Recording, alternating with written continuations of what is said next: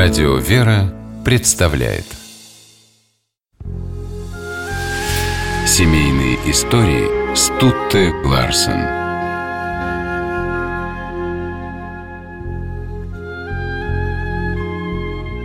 Великодушная моя маменька, мой добрый ангел-хранитель. Так обращался в письмах к своей матери великий писатель Николай Васильевич Гоголь. А для нее он был любимым ненаглядным Николенькой. Мария Ивановна Гоголь души не чаяла в единственном сыне, и он отвечал ей такой же нежной привязанностью и любовью.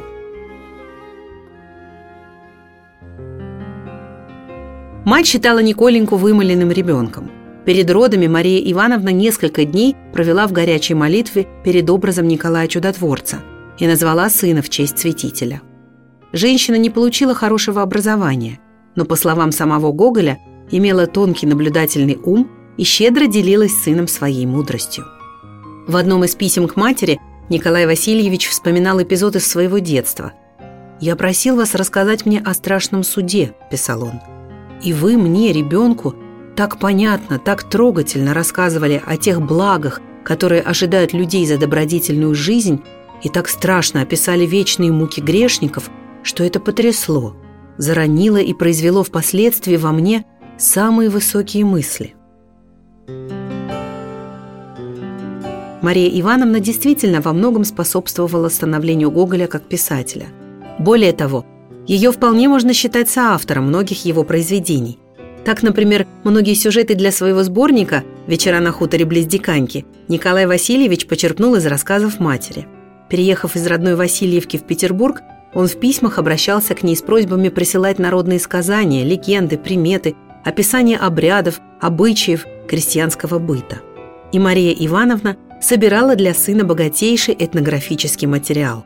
Книга «Вечера на хуторе близ Диканьки» вышла в свет в день именин Марии Ивановны и стала для нее лучшим подарком. Гоголь отправил матери первый экземпляр с благодарной припиской «Мне бы хотелось теперь увидеть вас, поцеловать вас и поговорить с вами». Исследователи творчества Гоголя считают, что трогательный образ и характер своей маменьки писатель запечатлел в Пульхерии Ивановне, героине повести «Старосветские помещики» из сборника «Миргород». Мария Ивановна всегда искренне верила в успех своего сына, благословляла его на литературные труды – в начале творческого пути она поддерживала Николая Васильевича и материально. А когда после смерти отца Мария Ивановна неудачно вложила капитал и оказалась в долгах, Гоголь, чтобы помочь матери, отказался от своей части имения в ее пользу. Каждый приезд милого Николеньки в родное поместье Васильевка на Полтавщине становился для матери настоящим праздником. Она подолгу разговаривала с сыном, расспрашивала его обо всем на свете. Вместе с Марией Ивановной Гоголь молился в небольшой сельской церкви Рождества Пресвятой Богородицы.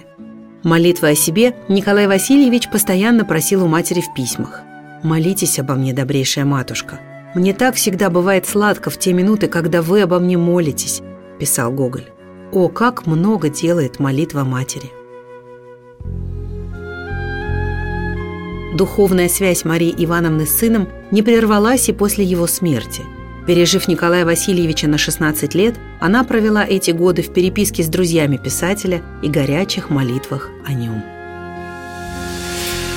Семейные истории –